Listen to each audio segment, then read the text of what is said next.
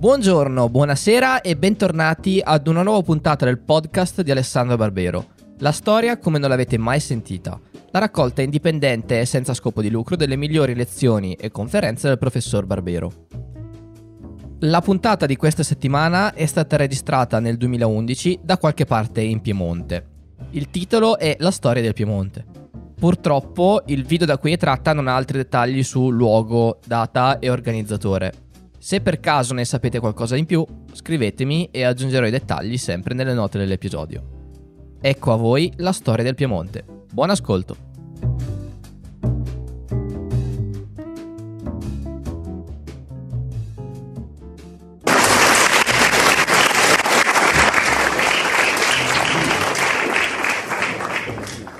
Provo a stare in piedi perché ci vediamo meglio in faccia, anche se vi confesso che sono un po' stanco, per cui se ogni tanto vacilla un po' il ragionamento voi mi scuserete, perché è stato un anno un po' pesante questo, con eh, tutte le conferenze sui 150 anni, tutti gli inviti a parlare in giro appunto di Garibaldi, di Cavour e di Vittorio Emanuele. Ehm, volevo anche chiedere scusa ai bambini perché non sempre quello che dirò sarà facile. Eh. Eh, io cercherò di farmi capire, però voi capite che se uno fa un discorso adatto ai bambini, magari i più grandi non sono così interessati. Se fai un discorso per i più grandi, i bambini rischiano magari di non riuscire a seguire tutto, ma insomma, vediamo cosa riusciamo a fare.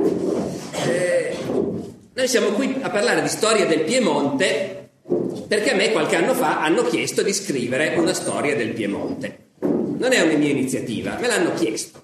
È stata un'iniziativa della regione Piemonte che si è accorta che non c'era un libro che nell'insieme raccogliesse la storia del Piemonte, allora hanno trovato un editore, Inaudi, e hanno trovato uno che si è fatto incastrare e ha accettato di farla. E quindi io ho lavorato per un bel po' e ho scritto questo libro sulla storia del Piemonte. Ora, scrivere un libro sulla storia del Piemonte è una cosa che comporta una serie di problemi uno ci deve pensare, io non ci avevo mai pensato, ma quando ci pensi ti accorgi di una serie di problemi. Per esempio, cos'è il Piemonte? Da quando è che si chiama così? Voi capite, se uno deve fare la storia della Sicilia, Sicilia è un'isola, o la storia della Sardegna, sono isole, si sono sempre chiamate così ed è sempre stato perfettamente evidente che quella lì era la Sicilia. Non c'è il problema di capire di che territorio stai parlando. Ma il Piemonte al tempo degli antichi romani c'era? No che non c'era. E al tempo dei Longobardi c'era? No che non c'era. Piemonte è una cosa che si è formata col tempo. Allora io alla fine ragionandoci su e parlandone anche con l'assessore Oliva, eh, si è detto no, facciamo la storia del Piemonte come è adesso. Però la storia del Piemonte com'è adesso è la storia di pezzi di territorio che non sono sempre stati tutti insieme, che non hanno sempre avuto una storia unitaria. È la storia di pezzi di territorio che ancora pochi secoli fa erano, erano separati. E, che ne so, Ovada, Ovada in Piemonte, ma fino a un po' di tempo fa era la Repubblica di Genova, era, se loro si pensavano liguri. Novara è in Piemonte, ma fino a 200 anni fa non era in Piemonte, era in Lombardia Novara. E anche adesso loro pensano un po' di essere in Lombardia, di proprio tutta la verità. Ecco. Quindi è la storia di pezzi di territorio che si sono uniti a un certo punto. È talmente difficile mettere insieme questi pezzi che per tradizione la storia del Piemonte è stata collegata alla storia dei Savoia. Si è detto il Piemonte so, è solo i Savoia che l'hanno creato, l'hanno unificato. Tant'è vero che sulla copertina del libro l'editore ha voluto mettere, questa è un'immagine medievale, ma c'è lo stemma dei Savoia, lo scudo rosso con la croce bianca. Io gli ho detto che io ci avrei messo una, una brigata partigiana o magari un'officina della Fiat sulla copertina, invece i Savoia Talmente è forte l'idea che comunque una storia del Piemonte c'è perché ci sono i Savoia che l'hanno, che l'hanno formato, però è tutto da vedere. Dunque il Piemonte com'è adesso? Da quando è che il Piemonte è quello di adesso? Sembra incredibile, ma eh, è da abbastanza poco tempo. Il Piemonte è quello di adesso, ufficialmente, dal 1948, quando la Valle d'Aosta è diventata una regione autonoma, perché prima la Valle d'Aosta era considerata parte del Piemonte. La poesia del Carducci al Piemonte, che qualcuno si ricorderà dalla scuola, parte da Aosta e poi va giù, Ivrea e così via. I valdostani non ci hanno mai creduto. Però ufficialmente la Val d'Aosta era Piemonte, vaglielo dire adesso. Quindi è abbastanza recente, insomma qualcuno di qui era già nato probabilmente, insomma anche se pochi. Eh, eh, quando il Piemonte ha preso la forma che ha adesso, che a noi sembra così, così normale, no? così naturale. E d'altra parte nell'Ottocento c'erano territori che erano Piemonte e che poi si sono persi. Eh, che ne so, Voghera, un, tutto un pezzo del Piacentino, Vigevano, eh, facevano parte del Regno di Sardegna, poi negli scambi tra regioni sono finiti alla Lombardia. Allora il problema è, va bene il territorio del Piemonte di adesso, però risaliamo all'indietro e cominciamo a vedere quando è che questo territorio ha cominciato a essere, a essere sentito, anche il nome Piemonte, quando è nato. Ecco, è tutto abbastanza recente. Dio, quando dico abbastanza recente, tenete conto che io ho un po' di medioevo, eh. Per me una roba del 1200 è una roba recente. Però prima, prima c'è tutto il periodo barbarico e i romani, ecco, al tempo dei romani, quello che oggi è il Piemonte, per loro non era assolutamente una regione unitaria. I romani in Piemonte, nel Piemonte di adesso, ci sono arrivati da due strade diverse. Quando dico ci sono arrivati voglio dire anni, decenni di guerre per sottomettere le popolazioni che abitavano lì e per trasformare quei territori in, in Italia romana, diciamo, no? Ecco. Nel Piemonte del Sud, quindi anche qui, ci stavano i Liguri. I Liguri erano popolazioni, una volta si diceva popolazioni misteriose perché non si sapeva che lingua parlassero, poi in realtà si sono trovate delle cose non sono misteriose per niente, sono dei galli, dei celti anche loro come tutti gli altri, come quelli di Asterix insomma, dei, dei celti. Però eh, i Liguri sono popolazioni che per tantissimo tempo resistono alla conquista romana. I Liguri non vivono solo qui nel Piemonte del Sud, vivono dalla Toscana, dalla Lunigiana, tutta la Liguria, un pezzo di Provenza e sono tribù che vivono in queste valli degli Appennini. Ogni valle c'è la sua tribù e poi scendendo giù verso il Po, nelle colline, ogni collina c'è sua, il suo castelletto, il suo villaggio. E i romani ci mettono un'infinità di tempo per sottomettere questi liguri. I romani dicono i liguri sono gente arretrata, sono pastori, vivono su sulle loro montagne, non sono organizzati, non conoscono neanche la moneta. Ogni tribù fa per conto suo. Per i romani è un disastro perché sconfiggi una tribù e la prossima non se ne è neanche accorta e devi ricominciare da capo. E quindi sono in realtà 50-60 anni di guerre durissime dei romani per sottomettere tutto il territorio che oggi è il Piemonte del Sud e, e la Liguria, guerre durissime, quando dico guerre durissime vuol dire villaggi bruciati, la popolazione sterminata, oppure ridotta in schiavitù o deportata in altre zone. Non so quanti generali romani combattono qui, poi tornano a Roma, celebrano il trionfo, hanno sconfitto i Liguri, ma la tribù successiva si ribella subito. E quindi qua i romani fanno terra bruciata. Qui il paese viene spopolato, i liguri vengono ridotti in cima ai bricchi e nel grosso del territorio qui i romani hanno spazio per far venire gente. Gran parte della popolazione del Piemonte del Sud, all'epoca di Giulio Cesare o di Augusto, non è più fatta dai discendenti dei Liguri. Sono i discendenti di tutta la gente che i romani hanno portato da Roma e dall'Italia del Sud perché i romani quando conquistano un paese lo fanno, certo per conquistare bottino, per catturare schiavi, ma anche perché poi in quel territorio lì distribuiscono la terra ai veterani o ai proletari di Roma che non hanno lavoro, ai disoccupati dell'Italia centro-meridionale. conquisti un paese, distribuisci terra a migliaia di persone. Quindi qua uno dei giochi che uno può fare quando ragiona sulla storia del Piemonte è quante gocce diverse di sangue ci portiamo nelle vene, che patrimonio genetico diverso ci portiamo dietro noi piemontesi. Ecco, qualche goccia di sangue dei Liguri, però poi anche un bel po' di sangue di tutti quei disoccupati di Roma o contadini della Campania che sono venuti qua quando è stato conquistato il paese. E i romani conquistano la Liguria, l'Appennino, la, le colline, vanno avanti e poi trovano il Po. E trovano il Po e dicono, se c'è mai stato un confine è questo, qui ci fermiamo. Il Po è buffo perché noi piemontesi non siamo abituati a pensarlo come un confine, no? Per noi il confine semmai è il Ticino, quello sì, di qua è Piemonte, di là è Lombardia. E poi invece che ci passa in mezzo non lo pensiamo come un confine.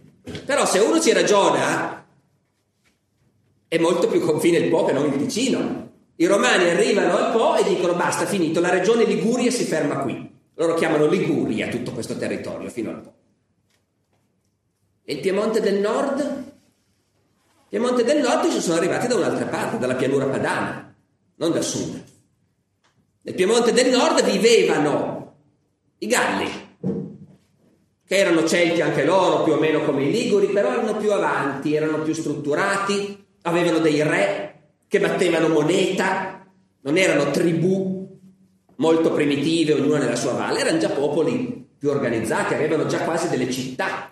Milano o Vercelli erano quasi città, già con i Celti, con i Galli.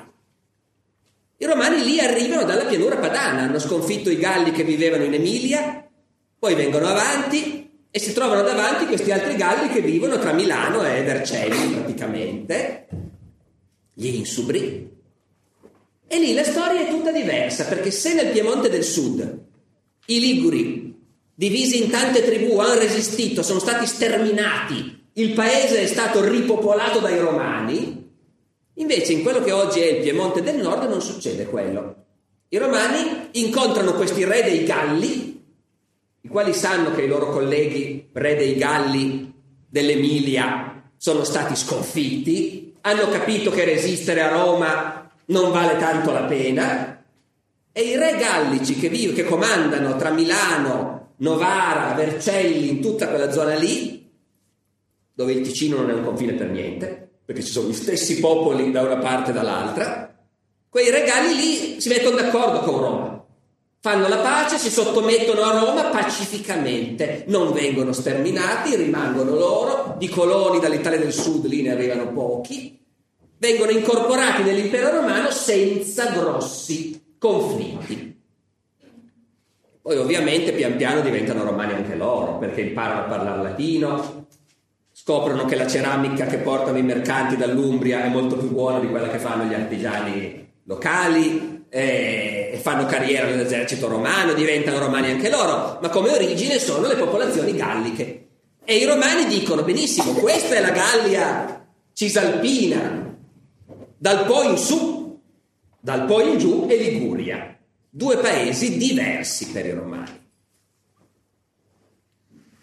E già che ci siamo vi aggiungo ancora una cosa. Quando i romani arrivano qua, non pensano mica che questa sia Italia. Per loro Italia è quello che conoscono, da Roma in giù praticamente. Poi hanno sottomesso gli Etruschi in Toscana, in, ecco lì anche Italia. La pianura padana ci vuole un po' per ammettere che sia Italia.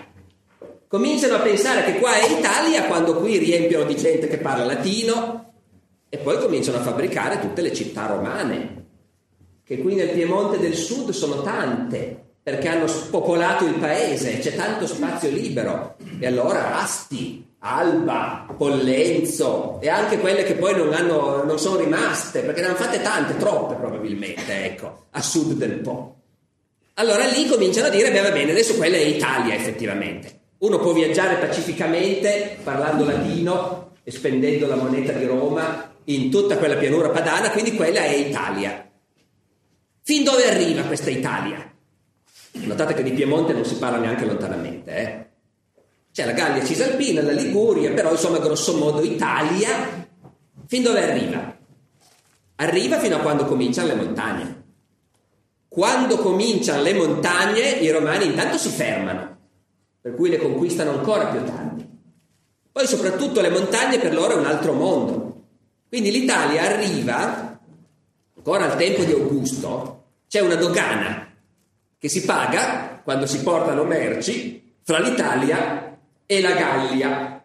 La Gallia sarebbe la Francia di oggi per loro, no? Ecco. Il confine fra l'Italia e la Gallia passa sostanzialmente eh, ad Avigliana.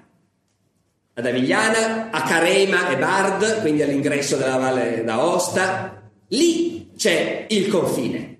Appena cominci a entrare in montagna, a risalire la Val di Susa per dire, per i romani quella non è più Italia. Lì sono tribù galliche che sono governate in un altro modo, con regole diverse, perché l'Italia ha dei privilegi sotto Roma naturalmente rispetto ai territori conquistati altrove, l'Italia è privilegiata, paga meno tasse. Ecco. Però una volta che cominciano le Alpi non è più Italia. Quindi un bel pezzo di quello che per noi oggi è Piemonte, tutte le valli alpine, all'epoca per i romani non solo non fa parte del territorio, ma nemmeno è Italia. E poi, e poi, e poi, e quando è che si comincia a parlare di Piemonte allora?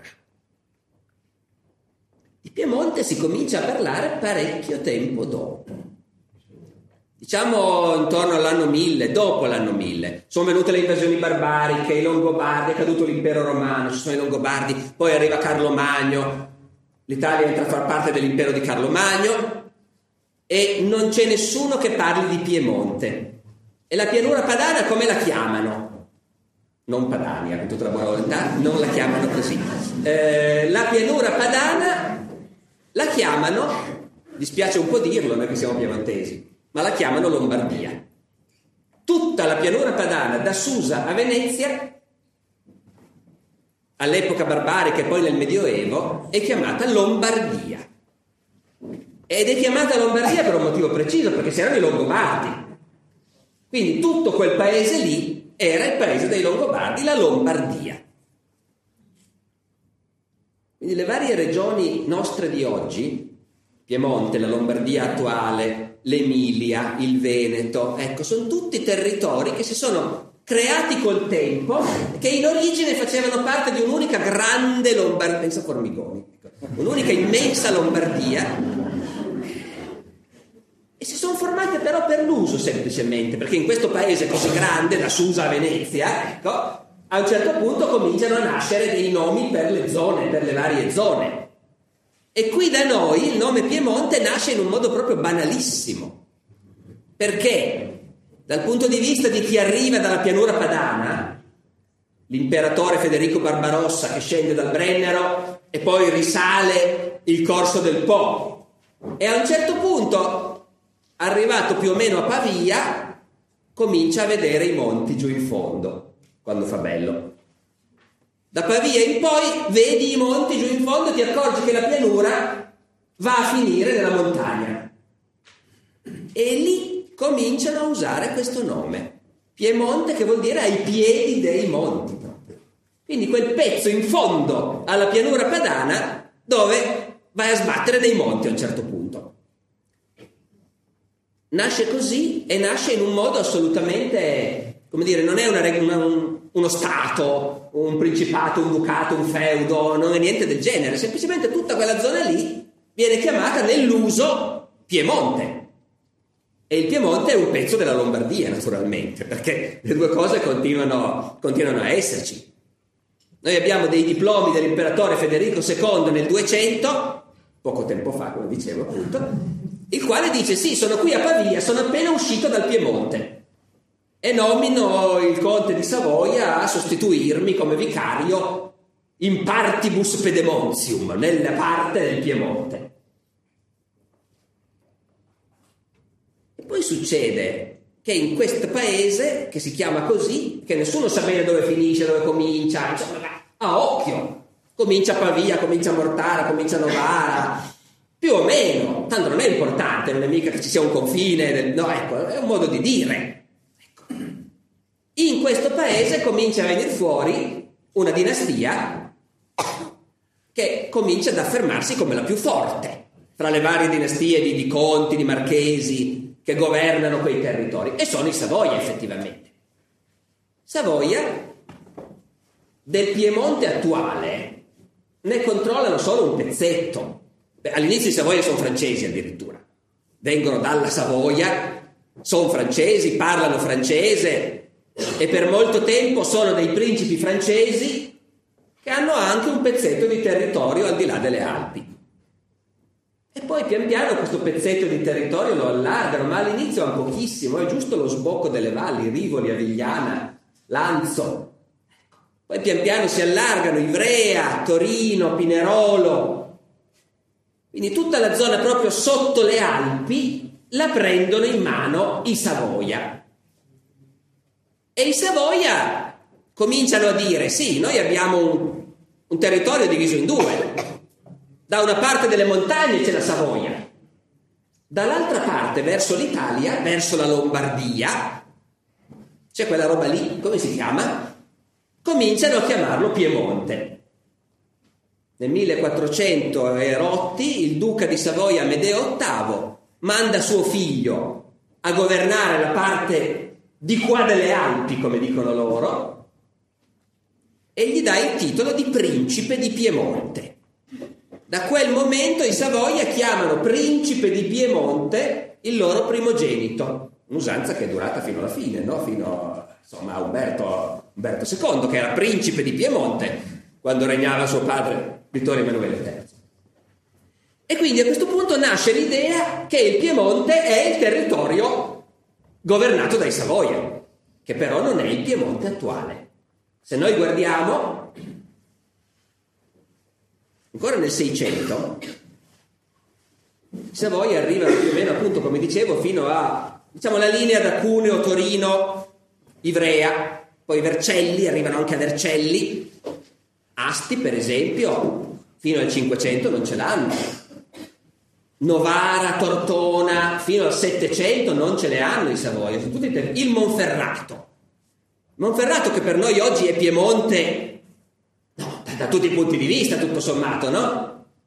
La gastronomia monferrina, i vini del Monferrato. Ecco, ancora nel 600 il duca Carlo Emanuele I di Savoia invade il Monferrato, che non è suo, c'erano i marchesi di Monferrato, poi nel 600 non sono più i marchesi, sono i Gonzaga di Mantova, che sono duchi del Monferrato, ma insomma quelle sono questioni fra le dinastie. Però di fatto il Monferrato è indipendente. Sulle cartine di quell'epoca uno vede Piemonte e sono i paesi posseduti dai Savoia, in giallo per esempio, e poi vede in verde Monferrato, un altro paese. E quando intorno al 1618 il duca di Savoia, Carlo Emanuele I, invade il Monferrato con le sue truppe, i cronisti dell'epoca ci parlano dell'insurrezione dei contadini del Monferrato che insorgono contro le atrocità dei piemontesi. Perché i piemontesi, stranieri in Monferrato, hanno invaso il paese con la soldatesca, la zichenei, che si può capire, no? E i contadini. Ecco, quindi piemontesi e monferrini sono due popoli diversi in quel momento. Non parliamo di Novara, appunto, Alessandria, che non sono Piemonte proprio per niente. Novara Alessandria hanno una storia che con i Savoia non c'entra niente. C'entra col Ducato di Milano. Novara e Alessandria sono province del Ducato di Milano. Avete presente i promessi sposi? Gli spagnoli che governano a Milano, il cancelliere Francisco Ferrer, il malgoverno spagnolo. Ecco, gli spagnoli che governano a Milano non governano solo la città di Milano, governano il Ducato di Milano. Ducato di Milano comprende anche Novara e Alessandria, che sono quindi Lombardia spagnola, una storia completamente diversa dalla storia del Piemonte dei Savoia.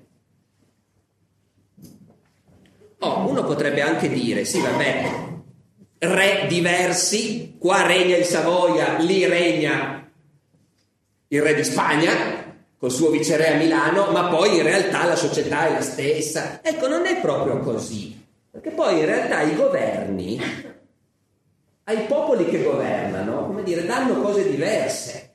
Eh, vi faccio un esempio molto concreto. L'Inquisizione.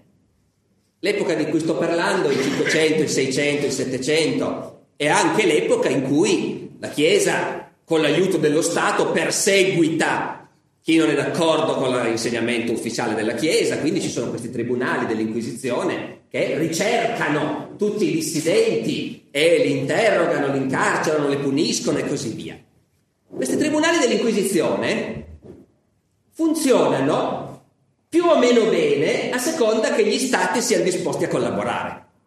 I Savoia, che sono una dinastia assolutamente cattolica, cattolicissima, con un, come dire, un'ortodossia pesantissima, tanto per dire, a Torino gli studenti dell'Università di Torino devono andare a messa tutte le domeniche, se non vanno a messa tutte le domeniche e non hanno il certificato del parroco, non possono fare gli esami all'università.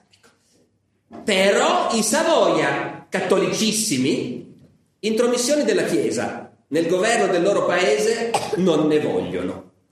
E quindi nei territori dei Savoia il tribunale dell'Inquisizione praticamente non c'è.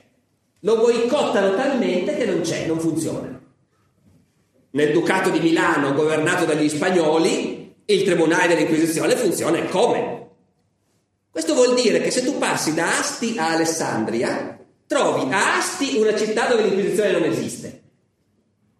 Ad Alessandria trovi una città dove c'è l'Inquisizione con i suoi tribunali, le sue carceri, Molte persone notabili di Alessandria sono famigli dell'Inquisizione e quindi possono arrestare la gente e così via, tutte cose che ad Asti non sono nemmeno immaginabili. Quindi sono differenze, come dire, abbastanza considerevoli che si creano fra, fra la zona dei Savoia e le altre. Vi faccio un altro esempio che ci porta magari... Mi seguite? Sì. È, è abbastanza chiaro il discorso? Un altro esempio che ci porta vicini proprio all'immagine del Piemonte e dei piemontesi come è stata creata, diciamo, negli ultimi secoli.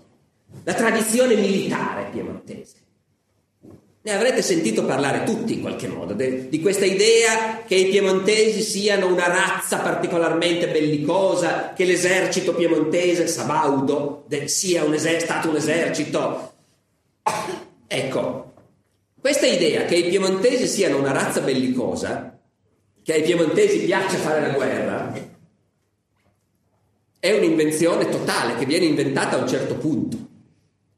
Ancora nel 1500 io ho letto una lettera di un ambasciatore veneziano in Piemonte, a Torino, che scrive a Venezia, parla del duca Emanuele Filiberto, grande guerriero che ha riconquistato il Piemonte. Emanuele Filiberto è quello che c'è la statua in piazza San Carlo a Torino, il cavallo di Rus che rinfodera la spada dopo aver riconquistato il Piemonte. Ecco, l'ambasciatore veneziano dice sì, il duca è un grande generale, peccato che governa su un paese completamente negato per fare la guerra.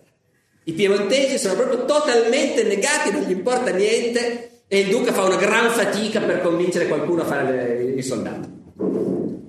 Dopodiché i Savoia decidono che vale la pena di convincere i sudditi a fare il soldato. Savoia decidono una cosa diversa dagli altri stati italiani. Negli altri stati italiani gli eserciti sono l'ultima cosa che interessa. Si spende poco per gli eserciti. Sono eserciti da operetta. I Savoia decidono di avere un vero esercito.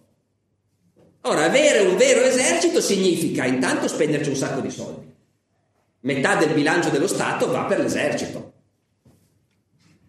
Poi significa spiegare ai nobili che se vogliono avere il favore del sovrano devono portare l'uniforme e quindi ogni famiglia nobile deve avere un figlio ufficiale.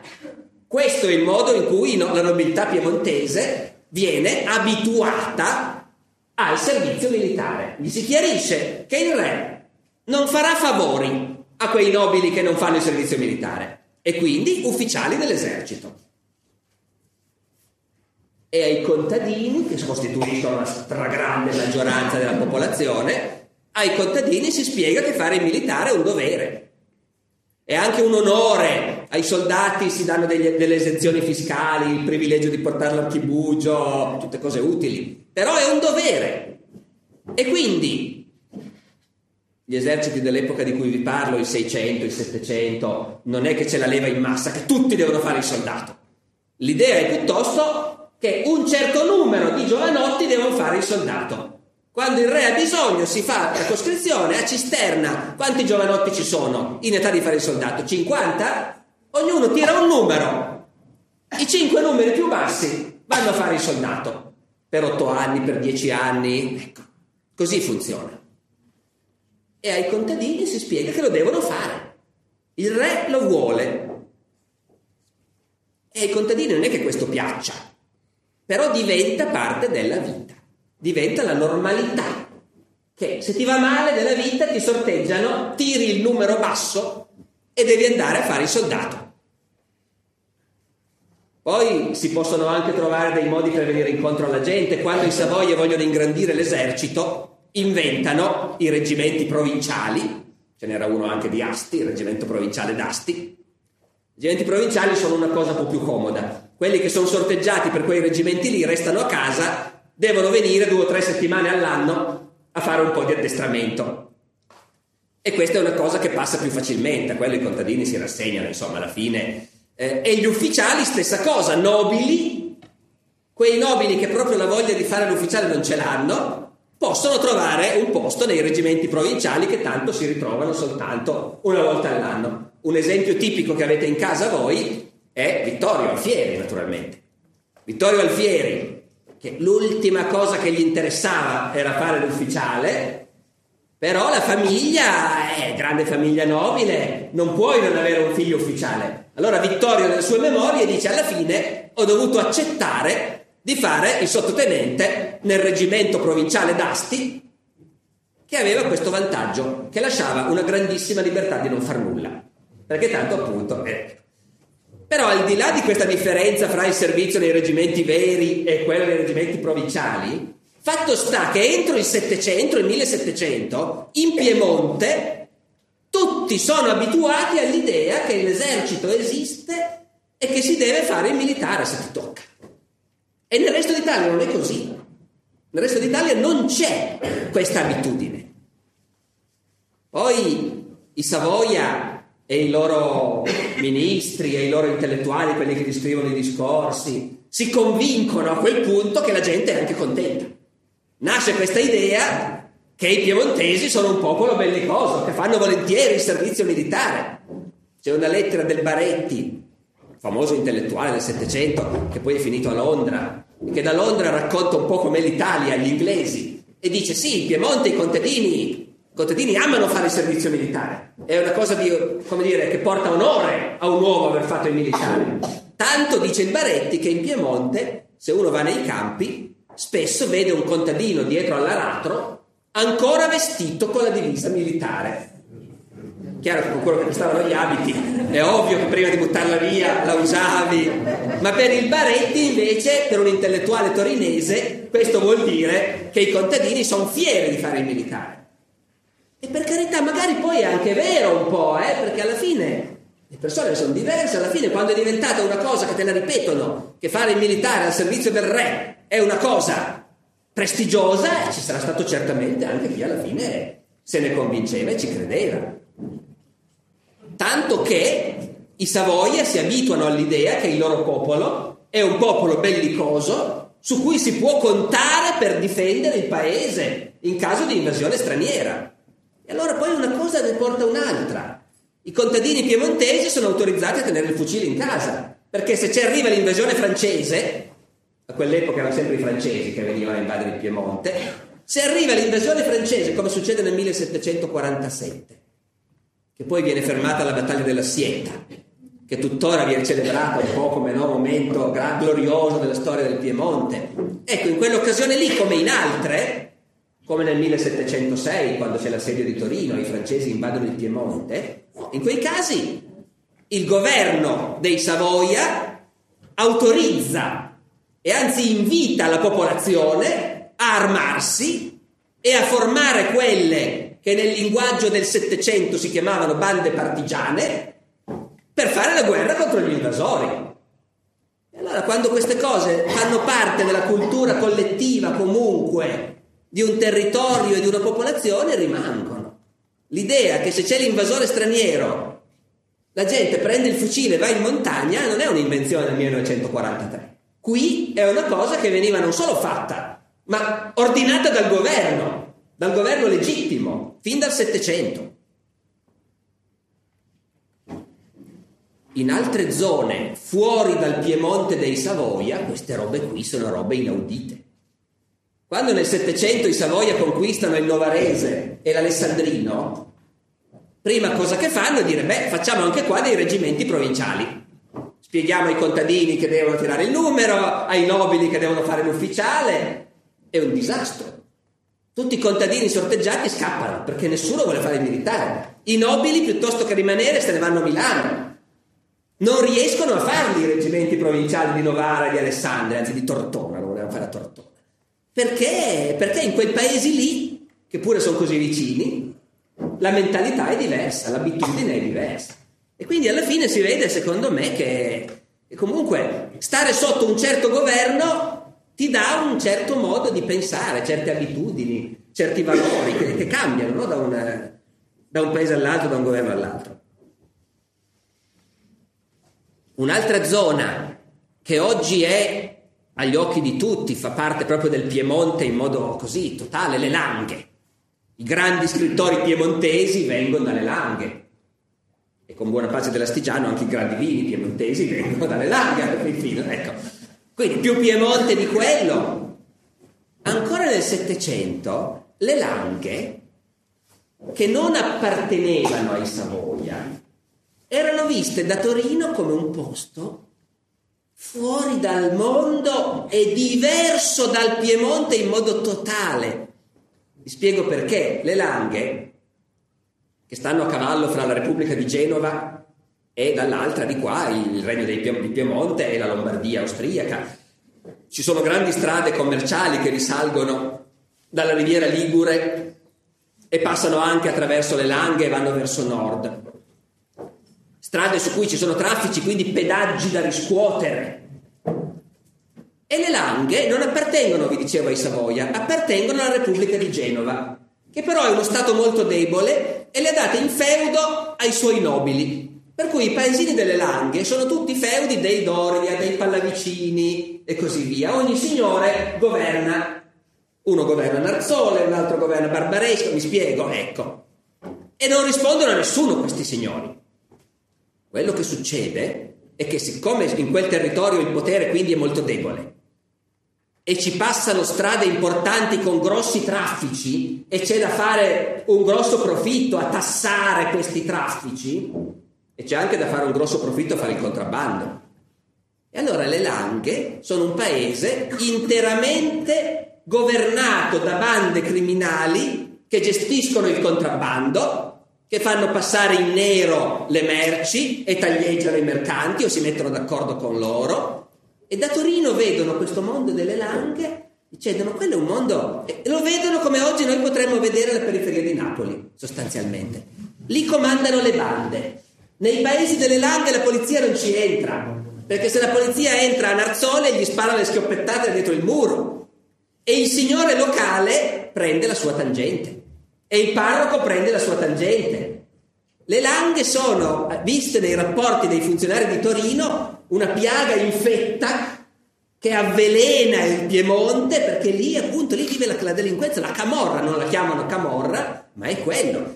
E sono un, un posto dove dominano queste bande e in ogni paese ci sono le faide fra le bande rivali, per cui tutti i momenti ci scappa il morto. E dice il morto, eh sì, perché quello lì è uno di quelli lì, eh, prima il mese scorso loro hanno ammazzato uno degli altri, adesso hanno ammazzato quello. Così si vive nelle langhe. Una cosa che vista dal punto di vista di un buon, buon piemontese, abituato all'idea che il Piemonte è un posto tranquillo, dove la gente è obbediente, disciplinata, obbedisce al governo, paga le tasse. Ecco, lei dice neanche adesso, neanche per sogno, ne sono comunque. Però un po' questa idea ce l'abbiamo. Le langhe erano tutt'altro e nel giro di due secoli sono diventate invece Piemonte, anche quelle.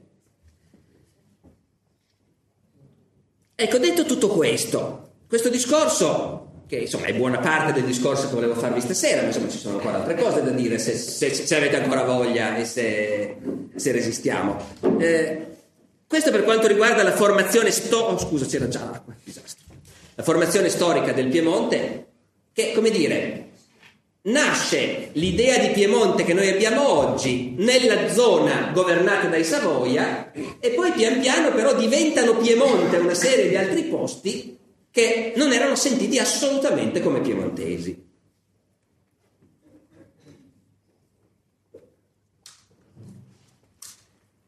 Detto tutto questo, ci sono dei momenti in cui effettivamente c'è una spinta al, al, sentirsi piemontesi, al creare qualche cosa che effettivamente è piemontese. Uno di quei momenti è il risorgimento, per esempio. Il risorgimento è la prima volta che bene o male il resto degli italiani si accorgono che c'è il Piemonte, che se no era un po' sempre sentito come una zona un po' periferica, no? un po' marginale tutto sommato. Invece nel risorgimento, all'improvviso, il Piemonte diventa uno dei punti caldi d'Italia. E di nuovo, in questo caso, beh, forse hanno ragione loro aver messo i Savoia sulla copertina, perché sono poi decisioni dei Savoia che hanno fatto del Piemonte la guida dell'Italia nel risorgimento. Voi sapete cosa succede? Arriva il 48, 1848, e i vari sovrani d'Italia concedono la Costituzione. Lo fa il re di Napoli, lo fa il Papa, lo fa Carlo Alberto a Torino. Poi però il Papa e il Re di Napoli se la rimangiano. E invece in Piemonte la Costituzione rimane. E il Piemonte diventa l'unico Stato italiano con un governo liberale. Noi oggi quando pensiamo al risorgimento magari tendiamo a giudicarlo con i criteri di oggi e a non renderci più conto di cosa significavano certe cose, no? Un governo liberale in tutti gli altri stati d'Italia non esisteva un Parlamento, voi magari direte, beh, tutto sommato forse non è... Ma seriamente il Piemonte era l'unico paese in Italia dove la gente andava a votare. Poi per carità col sistema di allora votavano solo i più ricchi, non era una democrazia vera, era molto imperfetta. Però comunque c'era il Parlamento, quindi c'erano le elezioni, quindi c'erano le campagne elettorali, quindi c'erano i partiti autorizzati che invece a Roma o a Napoli proib- o a Venezia sono proibiti. E ci sono i giornali liberi che scrivono quello che vogliono, mentre in tutto il resto d'Italia la polizia controlla e vieta. E fa una differenza colossale, c'è la libertà di associazione, di manifestare in strada, di riunirsi, le associazioni operaie. Fa una differenza enorme e il Piemonte diventa un po' all'improvviso la parte d'Italia più in vista, quella che gli stranieri apprezzano di più, fra l'altro. Perché gli inglesi o i francesi che a queste cose si sono abituati, alla libertà, al Parlamento, alla politica, in Italia trovano che il Piemonte è l'unica parte, tutto sommato, che si è messa allo stesso livello dell'Europa. E anche dall'Italia, tutti quelli che scappano dai governi reazionari vengono in Piemonte. Questo è un fenomeno poco noto, ma dopo la fine della prima guerra d'indipendenza, in Piemonte sono arrivati, si calcola, qualcosa come 70.000 emigrati dall'Italia del sud e del centro, emigrati politici, scappati perché si erano impegnati per, per la rivoluzione o per il risorgimento e nei loro paesi gli facevano la pelle. E quindi vengono in Italia, vengono in Piemonte, vengono a Torino. Ce n'è di tutti i tipi, molta povera gente che fa fatica a trovare lavoro, ma vengono anche, come dire, intellettuali, giuristi, filosofi, e Torino diventa un po' la capitale d'Italia, già prima di aver vinto la seconda guerra d'indipendenza, ma è il luogo dove comunque tutte le migliori intelligenze, quelle impegnate con il risorgimento, non quelle contrarie ovviamente, vengono a Torino. E lì si comincia a ragionare sul fatto che questo Piemonte è un po' diverso dal resto d'Italia. E chi ci arriva eh, rimane un po', non so se voi avete visto il film... Eh, come si chiama, noi credevamo sul risorgimento, dove a un certo punto una parte delle scene sono proprio ambientate fra questi napoletani che sono venuti a vivere a Torino, e, oppure che tornano al sud e raccontano di aver vissuto a Torino, in Piemonte, e, e, allora gli chiedono chissà come si mangiava male laggiù. Eh, e questi dicono: no, no, non si mangiava mica male, anzi, eh, c'erano certi formaggi più buoni dei nostri. Insomma, comunque, fuori di scherzo, Molta gente dal resto d'Italia viene in Piemonte, viene a Torino, trova che c'è del bene, trova che c'è del male. Una cosa che trovano gli italiani che vengono in Piemonte è che in Piemonte già allora c'è una cultura che è tutta orientata verso la scienza, la matematica, la meccanica, mentre gli intellettuali che vengono da Napoli, abituati alla discussione filosofica, alla cultura classica, arrivano a Torino e si trovano spaesati. Gli sembra di essere finiti in un posto dove non, eh, non si capiscono, perché le scuole sono tutte scuole appunto tecniche, è pieno di scienziati, di artiglieri, di gente che calcola come sparare meglio i cannoni, eh, e per la loro cultura è una cosa strana. C'è una lettera di Francesco De Sanctis, grandissimo intellettuale napoletano, che sarà poi ministro della pubblica istruzione dell'Italia Unita. De Sanctis è a Torino, esule, perché a Napoli lo mandano in galera, è venuto a Torino e da Torino scrive agli amici napoletani, a un amico napoletano dicendo ma qui io, com'è che dice? Dice così il De Sanctis, qui a Torino, mio caro, è il Giappone. Non riesco a parlare con nessuno, si interessano di cose che a me non interessano e poi giù contro tutte queste scuole tecniche, meccaniche, scientifiche. E questa è una prima caratteristica del Piemonte che già nell'Ottocento è, è visibile, insomma, si delinea e che lo mette un po' in, in contrapposizione con, eh, con, il resto d'Italia. E poi, poi ce ne sono altre eh, di caratteristiche. Per esempio, in un'Italia dove le monarchie reazionarie sono ancora tutte strettamente alleate con la Chiesa, il Piemonte è l'unica parte d'Italia dove si fa seriamente una politica per separare Stato e Chiesa, provocando opposizioni, conflitti e drammi di coscienza e tutto, però con l'idea che non si può continuare in un paese moderno ad avere una situazione per cui gli ecclesiastici non possono essere giudicati dal tribunale normale e hanno diritto a giudicarsi fra loro, per esempio. Ecco, questa è una cosa che negli stati moderni si riconosce che non va bene, i cittadini devono essere tutti uguali. Piemonte non è che non sia un paese cattolico. Il re è cattolico, anche se Vittorio Emanuele II L'ambasciatore francese diceva che non è che temesse tanto Dio, però temeva tantissimo il diavolo e quindi... Però, eh, però la dinastia è cattolica, il Piemonte è un paese cattolico, vanno tutti a messa a quell'epoca. Però il centro di governo, Cavour e gli altri, che sono cattolici in privato, però pensano che la modernità vuole anche dire che la Chiesa non si deve intromettere nel funzionamento dello Stato e che il clero deve essere soggetto alle stesse leggi di tutti gli altri e fanno passare quelle leggi, le leggi Siccardi, per esempio, che tolgono al clero il privilegio di avere un tribunale tutto suo e che sono celebrate a Torino in piazza Savoia, giustamente, da quel grande obelisco che c'è lì, dove c'è la scritta la legge è uguale per tutti.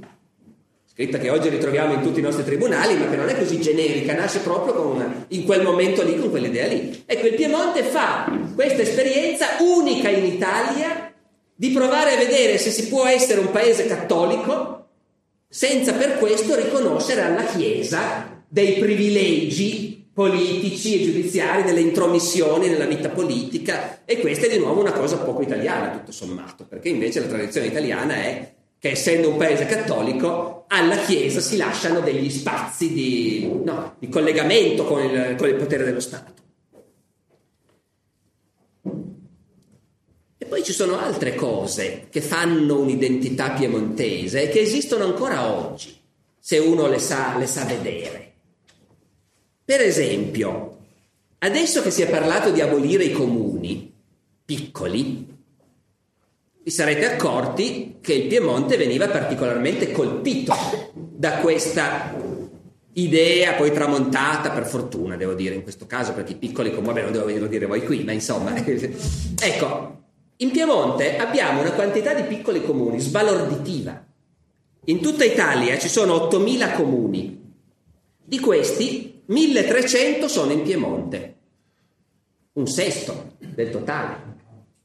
È una quantità immensa. Da noi, solo da noi ci sono questi piccolissimi comuni uno dopo l'altro, per cui fai 5 km e sei in un altro comune. Se andate in giro in mezzo all'Emilia Romagna o in mezzo alla Toscana o alla Sicilia, voi potete stare per 30 km nel territorio dello stesso comune e tutti quelli che noi chiameremmo paesini sono frazioni che non hanno un'autonomia amministrativa. Ora, oggi uno dice, vabbè, uno può anche non avere il senso, per quanto, ripeto, voi che vivete in gran parte penso qui, lo sapete che cosa vuol dire stare in un paese che però si amministra da solo, dove voti per il tuo sindaco, dove tieni sotto controllo direttamente il consiglio comunale, hai dei poteri che gestisci sul posto, insomma. Ecco, non è per caso che in Piemonte ogni piccola comunità è anche un comune con la sua autonomia e con i suoi diritti, ma fa proprio parte di uno sviluppo storico diverso. Perché in gran parte d'Italia quello che è successo a un certo punto, questa sarebbe una lezione di storia che ci vorrebbe un'ora per farla tutta, io provo a delinearla molto rapidamente. In gran parte d'Italia, dove le città erano molto forti e hanno conquistato un po' tutto il territorio, pensate alla forza di città come Firenze, Venezia, Milano, Bologna, che conquistano tutto già nel Medioevo, tutto il loro territorio, e quello che è successo è che lì la città, conquistando la campagna, non ha dato nessun diritto agli abitanti delle campagne. Non ha permesso che gli abitanti delle campagne facessero politica, si organizzassero, elegessero dei rappresentanti. È in quel mondo lì che nasce l'idea, se ci pensate ancora oggi nella nostra lingua, chi è l'abitante che ha i pieni diritti politici? Il cittadino. E perché il cittadino e invece il contadino no? Nasce in un'epoca in cui in quasi tutta Italia solo la grande città comandava. Se stavi nelle campagne, niente, ubbidire e basta. Per di più, in quasi tutta Italia, la terra apparteneva abitanti, ai borghesi delle città e i contadini erano solo mezzadri. Oppure apparteneva ai principi, come nel sud, ai baroni, e i contadini erano solo braccianti. Quindi in realtà in gran parte d'Italia la campagna non ha nessun potere politico, comanda la città e non ha neanche nessun potere economico. I contadini sono mezzadri del padrone oppure braccianti del barone. Da noi non è così. Da noi c'è stato uno sviluppo diverso, per tanti motivi, eh? E non è che fosse meglio o peggio allora, o che i piemontesi fossero diversi dagli altri, però di fatto da noi quei meccanismi lì non ci sono stati. Da noi c'era sempre il signore del castello che comandava. Non era dalla città che comandava, adesso qui nell'Astigiano Asti ha fatto anche molto in quella direzione, ma tipicamente c'è il signore del castello. E davanti al signore del castello, la comunità contadina, va bene che si tolgono tutto il cappello davanti al signore, però quando c'è da fare una lotta e quando c'è da, da pretendere dei diritti, anche davanti al signore del castello la comunità contadina ce la può fare. E poi non arriva il borghese dalla città a comprare la terra e tu diventi mezzadro. I mezzadri da noi ci sono sempre stati, ma non tanti. Da noi c'è sempre stata, è ridicolo che venga a dirvelo, lo sapete meglio di me, tantissima piccola proprietà. Tantissimi contadini facevano la fame, ma la vigna era loro però. Non lavoravano sotto padrone. Questa è sempre stata una caratteristica del Piemonte che gli altri italiani e gli stranieri notavano con sorpresa già nel 600, già nel 700. Dicono qua i contadini sono tutti padroni, piccolissimi padroni, però hanno il loro pezzetto di terra da difendere. E allora in questo mondo la comunità contadina è forte, non si lascia schiacciare come è successo altrove in Italia. La comunità contadina negozia col Signore e ottiene dei diritti. Poi arriva il Savoia e la comunità contadina può negoziare anche col Savoia, dicendo noi ti siamo fedeli, il Signore, lui, lui non fidarti del Signore, meglio non fidarsi, ma noi, noi contadini possiamo esserti fedeli, però ci devi garantire i nostri diritti. E allora, detto molto all'ingrosso e molto alla buona, nel corso dello sviluppo storico, qui in Piemonte, ogni paesino ha saputo conservare dei diritti politici, il diritto di far politica di avere un consiglio comunale, di eleggere un sindaco. È per quello che è un comune. Mentre molto spesso lo stesso paesino in Toscana non ce l'ha fatta a fare quella cosa lì. Perché i contadini erano tutti mezzadri, i padroni venivano dalla città, la città occupava tutti gli spazi e nello stesso paesino in Sicilia, stessa cosa anche se in modo diverso, la terra è tutta del barone, i contadini sono tutti braccianti, nessuno davanti al barone riesce e invece da noi è un po' diverso. Quindi i, piccoli i tanti piccoli comuni che abbiamo in Piemonte e la diffusissima piccola proprietà che abbiamo in Piemonte sono proprio caratteristiche strutturali che si sono formate storicamente e che distinguono il Piemonte, anche un po' la Liguria, anche un po' la Lombardia occidentale, o tutto il nord-ovest, diciamo, dal resto d'Italia. E queste sono differenze che oggi magari non si percepiscono più, ma che storicamente insomma, hanno contato tanto. Tant'è vero, e magari chiudo con questo, poi se c'è qualche domanda lasciamo un po' di spazio alle domande, ma Tant'è vero che c'è un'altra cosa curiosa, che, di cui io sono un po' stupidamente orgoglioso, perché è stupido esserne orgogliosi, eh, ma, eh, però quando parlo con i colleghi di altre parti d'Italia che studiamo questa cosa, i cognomi. I cognomi in Piemonte si sono formati molto prima che altrove.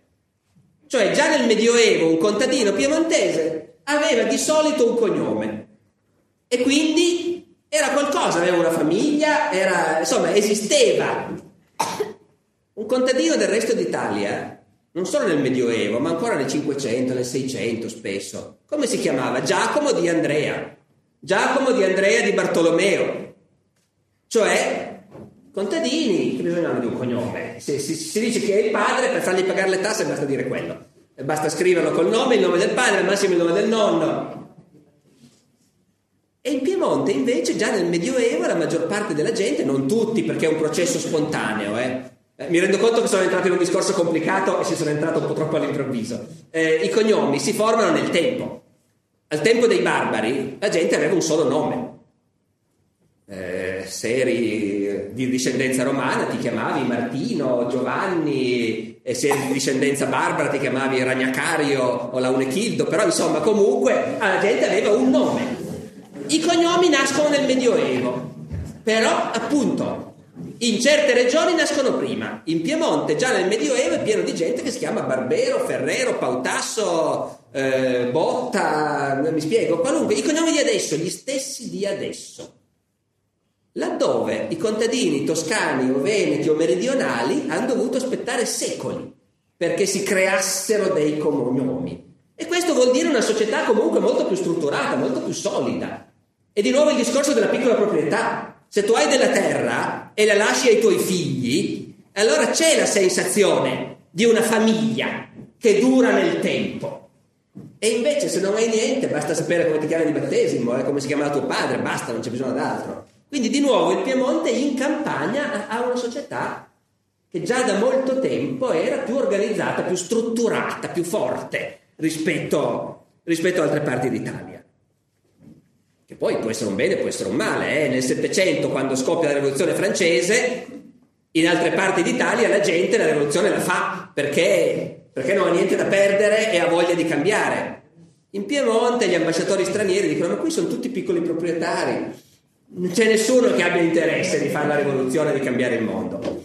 E, e questo insomma può essere un bene, può essere un male, se ne può discutere, però certamente, ecco, come dire, ho cominciato dicendovi che il Piemonte è una regione che non è ben chiaro cosa sia, che quella di adesso esiste da poco tempo in fondo, che vari pezzi del Piemonte hanno avuto storie diverse. Però poi ho finito dicendo che alla fine, insomma, alcuni aspetti di identità, e non sono solo gli agnolotti e i grissini eh, o il Barolo, alcuni aspetti per cui essere piemontese vuol dire, anche dal punto di vista della storia di lunga durata, vuol dire certe cose, insomma, ci sono. Ecco, io mi scuso, so che non è stato un discorso facile, eh, divertente e così via, ma eh, insomma, questo è quello che io ho messo dentro questo. Grazie video. al professor Barbero e grazie anche a voi per aver ascoltato anche questa puntata del podcast. Questo è un momento difficile per tutti. Mi piace pensare che questo podcast possa essere una compagnia per tutti noi che siamo chiusi in casa e anche e soprattutto per i lavoratori dei settori essenziali che si sforzano ogni giorno per garantirci tutto quello di cui abbiamo bisogno per vivere tranquillamente. Negozi alimentari, supermercati, trasporti, i medici e gli infermieri, il personale degli ospedali, le industrie e le attività produttive che non possono non rimanere aperte e funzionanti. A questi italiani, che rischiano più di tutti noi che stiamo a casa, dobbiamo tutti un grande applauso. Teniamoci compagnia sui social, Instagram, Twitter, Facebook, i link li trovate come sempre nelle note dell'episodio. La musica che sentite è la bossa antigua di Kevin MacLeod in competech.com pubblicata con licenza Creative Commons CC by 4.0. Ci sentiamo tra sette giorni con una nuova puntata del podcast di Alessandro Barbero. Ciao!